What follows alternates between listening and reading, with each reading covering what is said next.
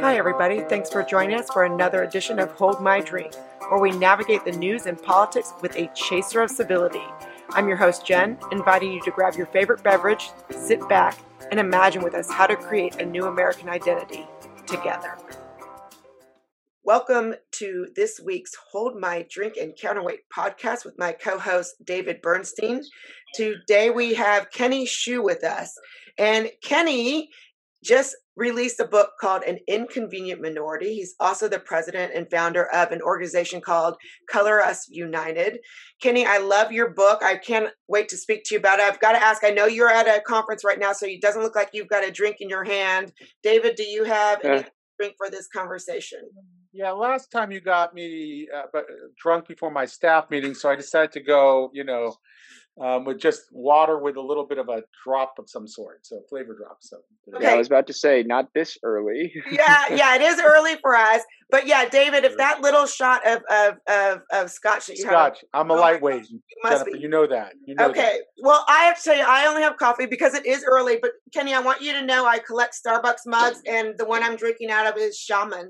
So I've oh, got great. I've got a mug from from China. You know, I used to live in China and collect all the city. So Xiamen is one of my favorites. So there you go. There's there's mm-hmm. there's that.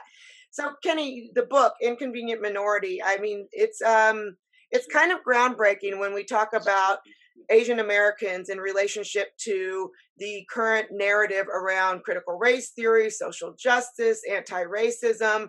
And you bring up a lot of interesting points. Do you want to just give us an overview of what you think about how the Asian Americans fit into this into this narrative, into this dialogue?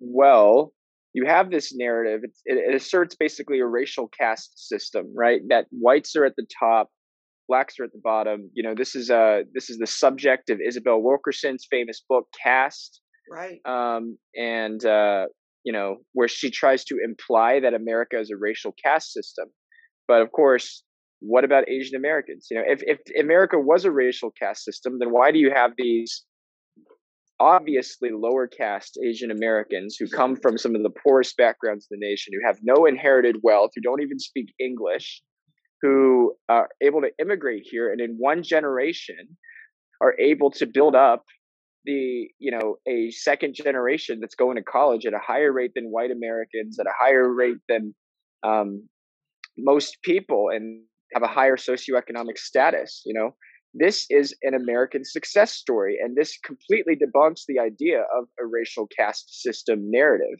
You know, and of course, this is something that people have tried to have various explanations of from a critical race theory perspective. But the whole point of that is that that's all of those perspectives are are the only way that they can explain this is to actually be racist to Asian Americans to say that Asian Americans are like a white adjacent or privileged minority. And this is exactly what Harvard University does in their admission system. They accuse Asians of being a white adjacent minority, and they use that to discriminate against them in the system to let room for less qualified blacks and Hispanics, uh, and also whites too. So this is a big issue right now that um, that ties into a lot of the discourse, the racial discourse, and that's why I wrote my book, An Inconvenient Minority. I've, I've got a question about the white adjacent yeah. minority. I, I, we've heard more about that lately. That's become a buzzword. But do you believe that there is this sense of better assimilation? Is that another buzzword? I mean, is that one of the things that they claim um, in the inconvenient minority, or, or with Asians being an inconvenient minority, that maybe they have assimilated better into the American ethos? I don't know how first of all, there's nothing wrong with assimilation. Like assimilation is a great. That. It's it's pretty. It's a pretty meritorious thing to mm-hmm. assimilate to American society. It takes a lot of work to assimilate, you know. Um, but it, it's certainly better than not assimilating and becoming, you know, a, a second class person in American society. It's definitely not good for your children.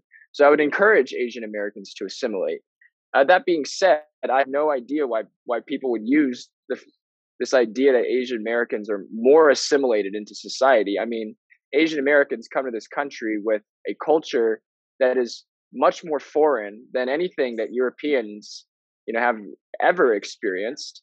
Um, they're on the other side of the world. You know, they don't even, a lot of them don't even speak English. How could you call them a white adjacent or an assimilated minority mm-hmm. if they come from such this other part of the world? A lot of people have to come here and they have to learn English by themselves. They have to learn American cultural traits. You know, for example, America is a quarterback country, right? We like outspoken leaders. If you don't speak up, it's like, uh, what is it? Squeaky wheel gets the grease, right? If you don't speak up, you get run over and Asian Americans are not used to that. And that has actually hurt them in this country for a very long time because of the fact that they're not used to that. They're not able to speak up in the face of obvious discrimination like Harvard uh, and utilize the political system for their benefit like other minorities are able to. So we need to learn more about, you know, traditionally American ways of doing things. Uh, so, but I also think that it totally there's there's no there's no evidence to suggest that Asians are like a more assimilated minority than other people groups in this country. Yeah, I would agree with you. I mean, I think that uh, sadly the word assimilation has become almost like a dirty word. I mean, I really like Eric Kaufmann's White Shift and how he talked about, um, you know, where we could have this, you know, healthy assimilation. So, but it's become a bit of a dirty word. So I'm not even saying that Asian Americans have assimilated, but appreciate your thoughts on that. David, I know you had a question. Yeah, you know, it seems to me that one of the reasons why the proponents of this ideology so dislike the arguments you're making in this book and that others have have made about uh, about Asians and other other quote unquote model minorities is that they really are trying to banish the c- cultural argument. They want to suggest that the only explanation for for disparity is systemic racism and and any other explanation and the obvious other explanation is culture that certain cultures are more malleable more adaptive more success seeking and so forth and that and that we have to be able to look at that honestly and talk about that honestly. How do you talk about culture in a way that doesn't get everybody's hackles up? How can we talk about culture in a sensitive way? How can we actually give it a uh, sort of the same kind of theoretical power that systemic racism now has in the discourse? Um, well, in a sense, you're asking me to, uh, uh, in a sense, you're asking me to do the impossible. Um, it's you, you, cannot simultaneously be truthful about culture and also completely politically correct. Um, that being said, um, what you have to understand is that culture, what the first thing that you have to say always is that culture is not based on race, right? Every race has people who are in good developed cultures and every you know in certain ways and every race has bad cultures there are a lot of asians in this country who are doing unfortunately uh, have cultural values that you know befit drug use and befit gangster violence and everything like that. Just like there are a lot of black Americans who have great values, cultural values of individualism and um, uh, uh, merit-based education um, and you know two-parent family structures. All of those belong to culture. So you have to separate the key. The reason why people get so caught up over the culture argument is that they think it necessarily ties to race, um, and that's not true. And that's not true. What I'm I'm talking, however, um, you know, this is this is a tough this is this is a tough situation, but I will explain to you to you it in this way. You know, Asian Americans disproportionately, meaning that a higher proportion of Asian Americans study at a higher rate than white Americans. Okay, um, and that this is this is this is completely true based on the statistics. Asian Americans tend to study about 15 hours a week compared to white Americans who study about seven, eight hours a week, and black Americans who study about six hours a week. I'm talking about averages. Again, individuals within this uh, within this uh, within this race. Um, and the other thing I want to point out is that this comes at great sacrifice, right? Um, I'm not saying that Asian culture or or cultures of some Asians are superior to other cultures because they give up a lot of stuff when they do this stuff. They give up giving their kids a social life. Sometimes they give up mental health. Sometimes they give up um, Sometimes they give up, uh, you know, a, a, an alternative path based on networking that potentially could yield better fruits than just merit alone in American society. This is a strategy that Asians have adopted, that a lot of Asians have adopted to get by in American society. It's a strategy actually based on their disadvantage, not on their advantage. Their disadvantage is that they come here with no social connections.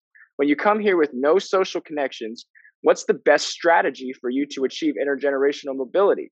The best strategy is for you to bank on meritocracy, bank on your skills, because that's the only thing you got going for you at this point. If you don't have that, you have nothing in this country.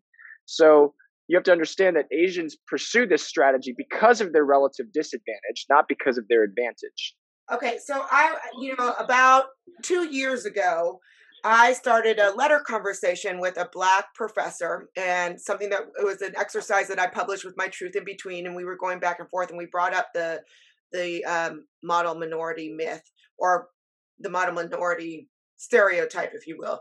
And it was one of our most contentious letters. She really had a problem with it. And one of the things that I mentioned in it was these statistics. I mean, you can like them. Again, it's inconvenient, right? I mean, you can like them, you don't have to like them. But the statistics of Asians staying together as a family, you know, staying married, two parent household is stronger than any any other group in the you know again as a group in the United States.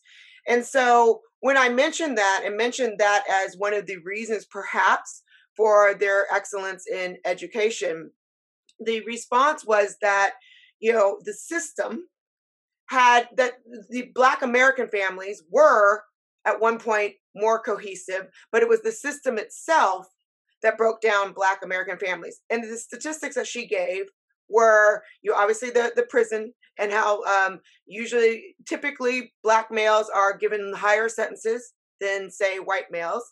And then also she gave a statistic about how um, regardless of income or you know socioeconomic standing that black american mothers die at a rate of 243% greater than at least whites and i don't know where asians fall into that.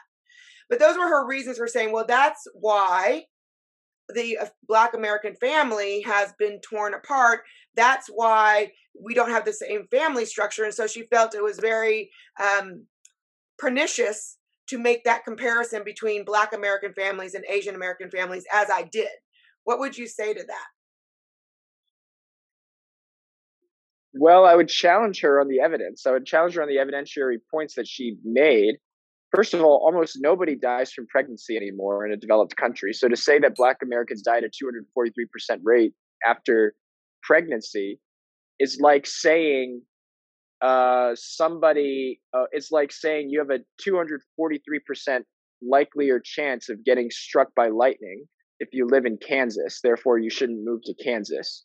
You know, um, it's it's you know, there there are arguments that are relevant and then there are irrelevant arguments. So I would just dismiss that argument as irrelevant. Um, there, there, the whole idea of of comparing black families to Asian families, but this is the this is the left's strategy in terms of trying to debunk this Asian um, inconvenience to their narrative. What they do is they try to set up a tension between black families and Asian families and black people and Asian people. And they're trying to say Asians are actually just racist.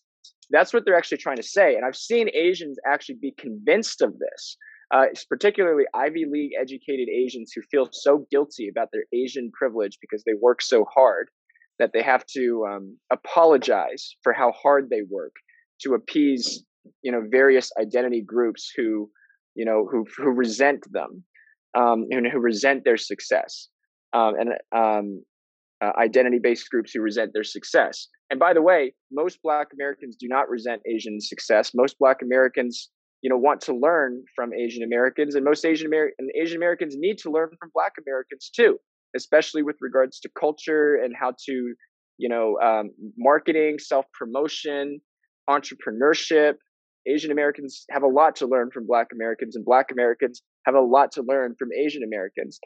But you you shouldn't. I think that it's a false dichotomy to try to, you know, make this about Black people versus Asian people. This is about cultural values that anybody can share, that anybody can have. Anybody can study hard. Anybody can work hard. Anybody can have a two parent family structure. Okay. To say marriage is a choice. All right. Marriage is a choice. You can choose to get married. You can choose to get married or to get divorced, or you can choose to have a child out of wedlock or not have a child out of wedlock. There are very rare exceptions, but the norm is that. You have to understand the power of individual choice is what gives people the freedom to be able to do things that benefit them or not benefit them. And if you destroy individual autonomy by assuming that everything is systemic, you actually destroy free choice, which actually depresses the lives of the people who you're trying to benefit. Um, I wanted to go a little granular on some of the statistics. One of the arguments that's often used to uh, try to uh, challenge your uh, your arguments is that most Asian Americans, or the overwhelming majority, um, came to this country with degrees. They're self-selected group of immigrants to this country. You're suggesting that that's not the case. That it's much more, at least, at the very least, complicated than that.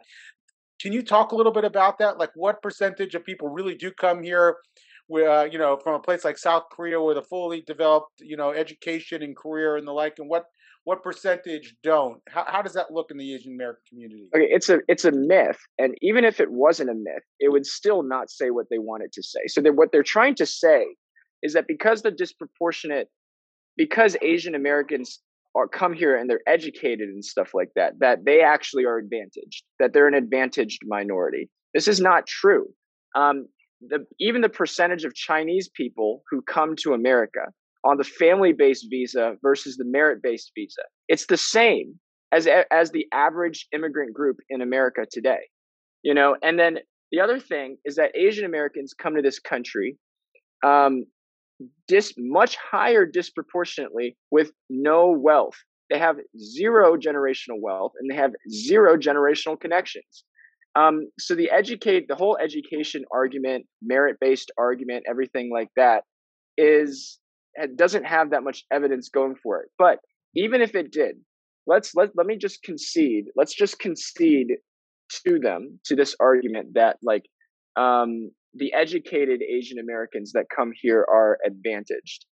Um, the educated, all of that, all that shows is that culture matters. To me, that's what that shows. Because if you come here, because did they come here with generational wealth? No. Did they come here with institutional? Um, did they come here with like social connections that help them get ahead? No.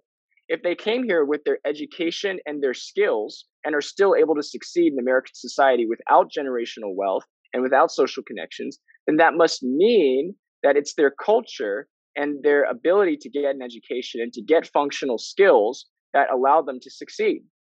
And so that all that does really is is uh, is reaffirm the argument that I'm trying to make that culture matters, and it really is based on you and your individual ability to um, to to attain um, what you want to get. So I really have noticed lately. Uh, you know, I've been very close to the Asian community throughout my professional career, both in the United States and, and outside. And it is this issue, I feel like, around meritocracy that really, I mean, Asian Americans typically, again, we're talking in generalities, you know, are very, um, you know, kind of my impression in the United States is more states together in a group. Um, I know this again, I'm speaking in generalities, but it was when we started, it's really when I, critical race theory came out and again call it what you will and i know that word has itself been polluted uh, and you know anti-racism social justice call it what you will but it was when the attack on meritocracy happened that i saw more so than i've seen in the past this interconnection between eh, the Asian Americans that I have, you know, been friends with and kind of coming out and, and connecting with the larger American society to really fight this. This is where this was to me the tipping point, if you will, where a lot of Asian Americans were like, no, you know, absolutely not. you mm. know, because of this idea, you know, the, the hard work and the the values that are put around meritocracy. Would you agree with that? Of course, of course. Um, you know, in, issues are always recognized in people's communities that drive people towards doing certain things. So, you know, if it happened to be the case that the Harvard case spurred Asian Americans into action, then so be it. That's great for them because Harvard represents a larger attack on Asian American excellence in this country. It's certainly Harvard is not an isolated event. Now you see gifted and talented programs like Thomas Jefferson High School try to get rid of mm-hmm.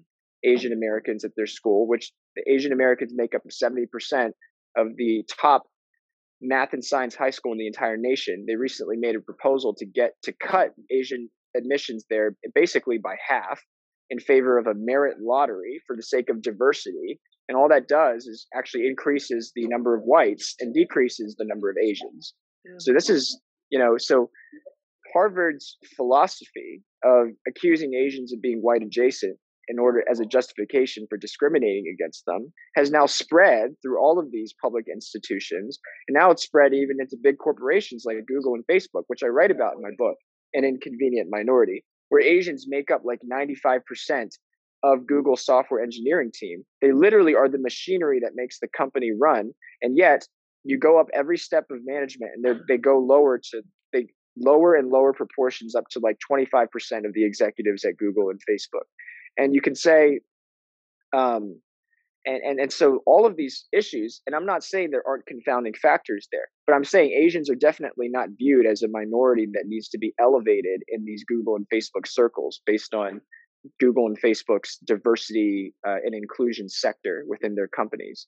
So asians have a right to fight for all of this because as soon as Harvard stuff continues to get legitimized in our discourse, all of this is just going to spread and spread. And it's going to get worse and worse. And you're going to have an attack on Asian American excellence that really is an attack on our culture of excellence. And that's going to hurt our entire country because it's going to discriminate against the best qualified, best talent that our country needs right now in this time of our history. So, um, I've also, by the way, been doing um, Jewish Asian American relations for many, many years in a previous job. And um, my wife is Chinese American, by the way. Um, so I'm, I'm immersed in uh, the discourse.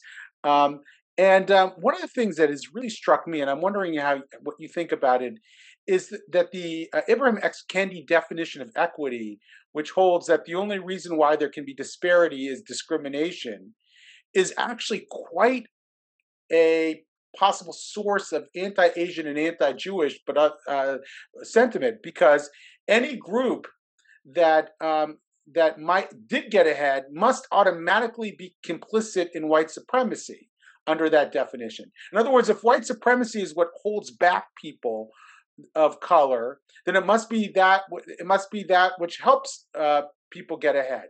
What do you think of that? Do you are you worried that this is also fueling a kind of bigotry as well?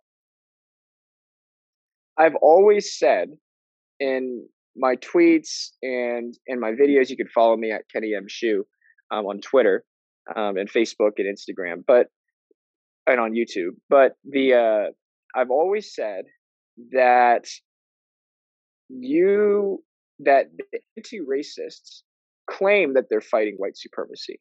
But what they're really fighting is meritocracy. That's what I've always said.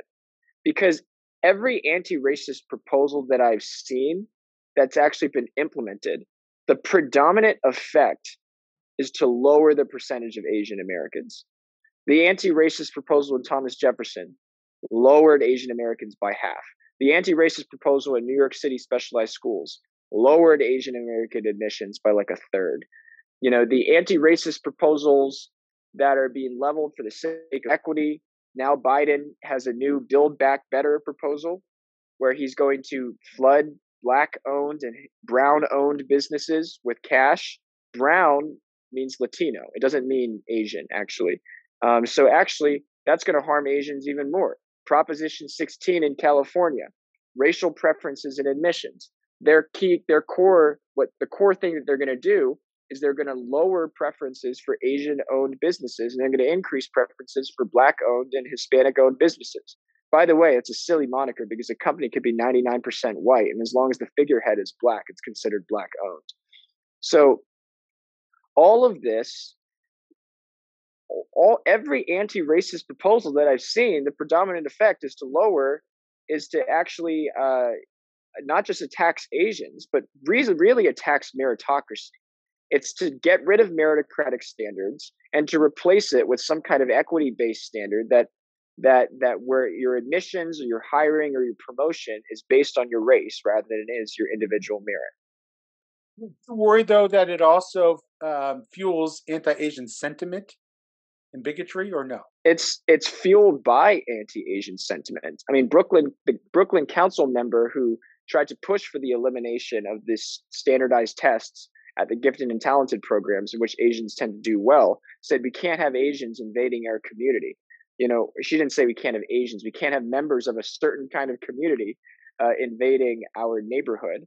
Um, that was a Brooklyn council member, I think Mary Cumbo, um, that I quote in my book, An Inconvenient Minority. Then you have um, uh, a man named Mr. Johns in the Montgomery County NAACP who said, We know that those Asians have the tests. They have the tests, they study it, they study them, they cheat on them. He's accusing Asians of cheating on tests. You know, this this is this whole stuff is is both anti-Asian and flared by anti-Asian resentment. Um, now, I mean, look, you know, I don't, I don't want to get too far in this. I, I really don't want to make this like a race versus race battle because there's anti-black sentiment from Asian Americans as well. I'm not denying that, but I am saying that when resentment becomes policy, this is what you get. Mm-hmm. So the you know I'm I'm familiar with a lot of the Asian American and Chinese American organizations, and it seems to me that that many of the more uh, so-called mainstream organizations have yet to sort of uh, oppose the current, you know, ideology. There, and, and some of them have sort of gone woke. Um, what do you make of the current scene, and and and to what degree do you think that that's representative of the Asian American community? Um, well, when you consider a mainstream Asian American organization, really what you what you mean to talk about is you're talking about a liberal Asian American organization that is considered mainstream because they're quoted by like the Washington Post and New York Times and stuff. The most mainstream organization right now is probably Stop API Hate, which is basically a progressive shell nonprofit that claims to stand for Asian Americans so that they can take government and donor money and put it into progressive causes. Um, so these are not even like Asian American nonprofits. These are basically money laundering schemes based upon the brand of Asian American victimization. Interesting. Um, I want to go back to language a little bit because you make this distinction in your book, and you know we've we've like I said we've twisted language so much we don't even know what we're talking about half the time, or we're talking across each other. But you talk about multiculturalism, and so at one point I use that word in a positive way. Like I love the fact that America has so many different uh, races, ethnicities, religion, etc. And so I used to use that word multiculturalism around that appreciation of America being the quote melting pot, which again is a microaggression. I think we're supposed to say a salad, David, not a melting pot. That's the that's the acceptable word. Um, but it multiculturalism has been it's, it's been twisted, and you were talking about multiculturalism, I think, versus like multiracial um, identities. Can you give us a little idea of what you think about like multiculturalism and and how that word is being used? Okay, well, multiculturalism assumes that all cultures are equal. That's not true. Not all cultures are equal. Uh, if you have a degraded culture where people are I mean, I just think think about the you know you're Jewish. Think about the biblical story of Sodom and Gomorrah. You know that was a depraved culture. That was a bad culture. There are bad cultures and there are good cultures. And we need to learn how to distinguish between bad cultures and good cultures. You know, so multiculturalism assumes that every culture is equal, and that's wrong because it actually, if you make that assumption, what happens is that you incentivize the bad behavior to continue going on. Mm-hmm. Um, um, and and you you take away from the cultures that are actually doing well uh, and when cultures do well people actually want to go into these cultures so when you take away from these cultures you're you're disincentivizing excellence that's basically what you're disincentivizing so um, i'm trying to think of like the most cogent example that I can regarding this because I always like to buttress my claims with examples or evidence. But um, I would say, for example, um, okay, so there's this there's this church community in DC that's DC based that I forget the name, but it's primarily African American, and they are some of the wealthiest, you know, property owning and law abiding um, African Americans, um, you know, forget African Americans, some of the most law abiding Americans in the entire country. And they're part of this, I forget this church community. I think it's called the Assemblies of Christ or something like that. Uh, basically, they own like a billion dollars of land, you know, and, you know, they've, they've, they've been financially, um, they, they have, have harbored like very good financial practices. You know their members are are all required to have some sort of structure in their lives. They have high two parent family structures. Um, and this you know is placed this this basically uh, oasis of achievement and excellence um, has nothing to do with the fact that these people are black.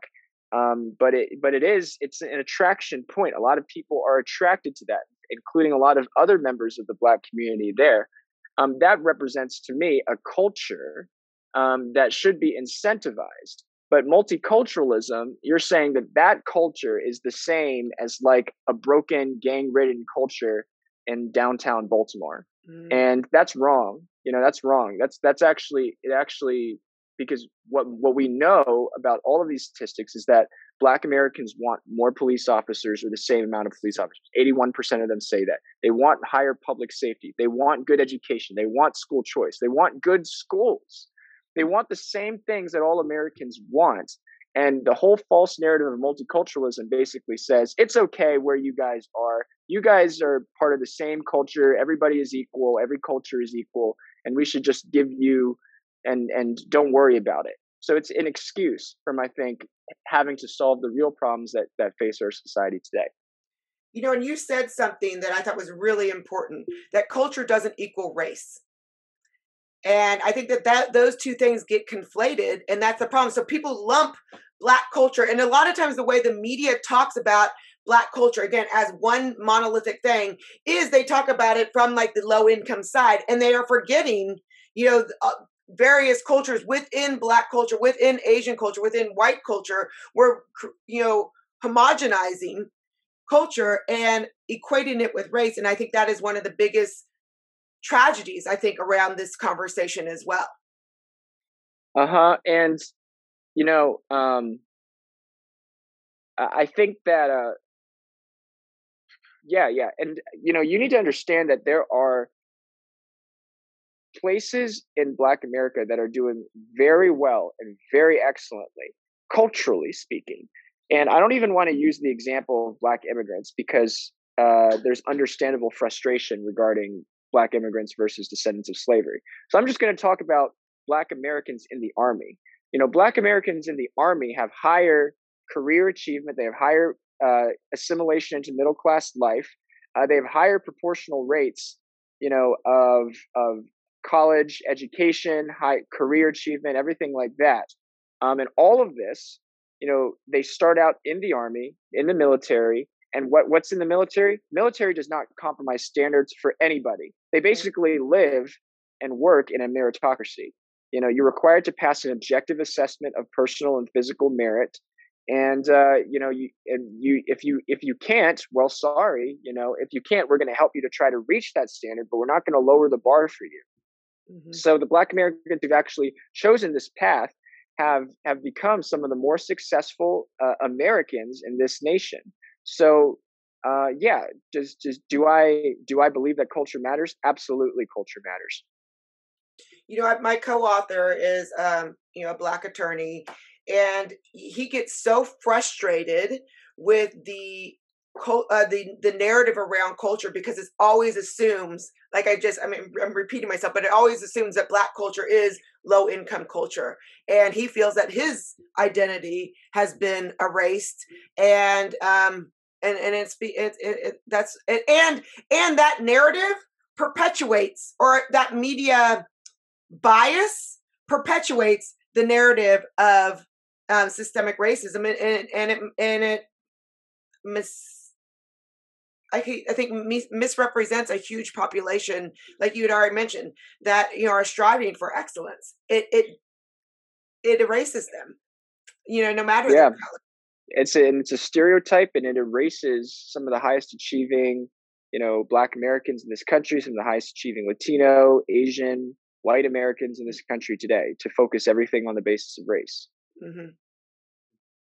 What do you What do you tell people who claim that groups like ours that are trying to get to know heterodox Black thinkers um, are are sort of cherry picking people, and we're not really speaking to the representatives, the authentic representatives of Black America, who yes, because they're be the authentic because they're the authentic representatives, mm-hmm. right? Because of course, the ones who are authentically black are, of course, the ones that uh, that they love to pick and choose too.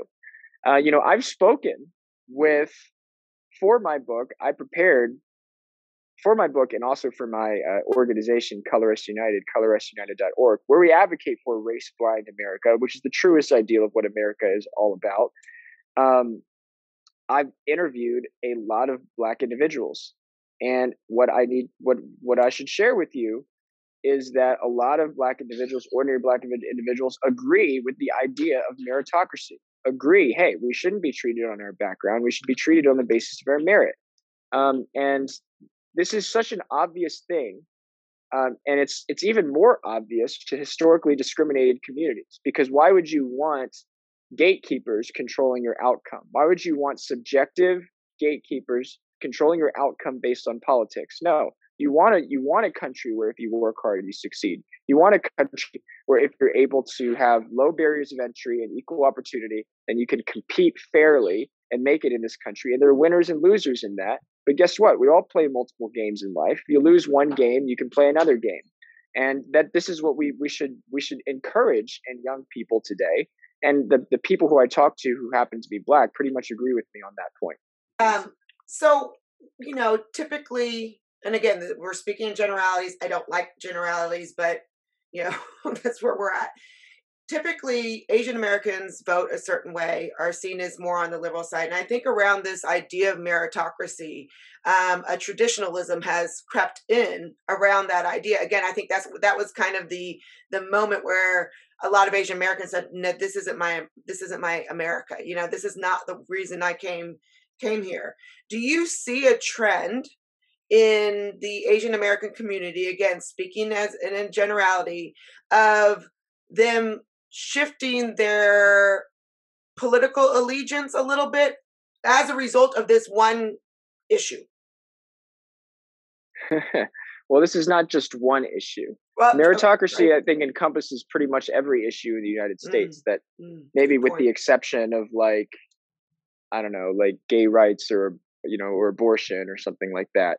Um, meritocracy is is is a critical issue. It, it affects our economy. It affects our social life. It affects race relations. It affects healthcare. I mean, do you want a surgeon of a certain race, or do you want a, the best qualified surgeon?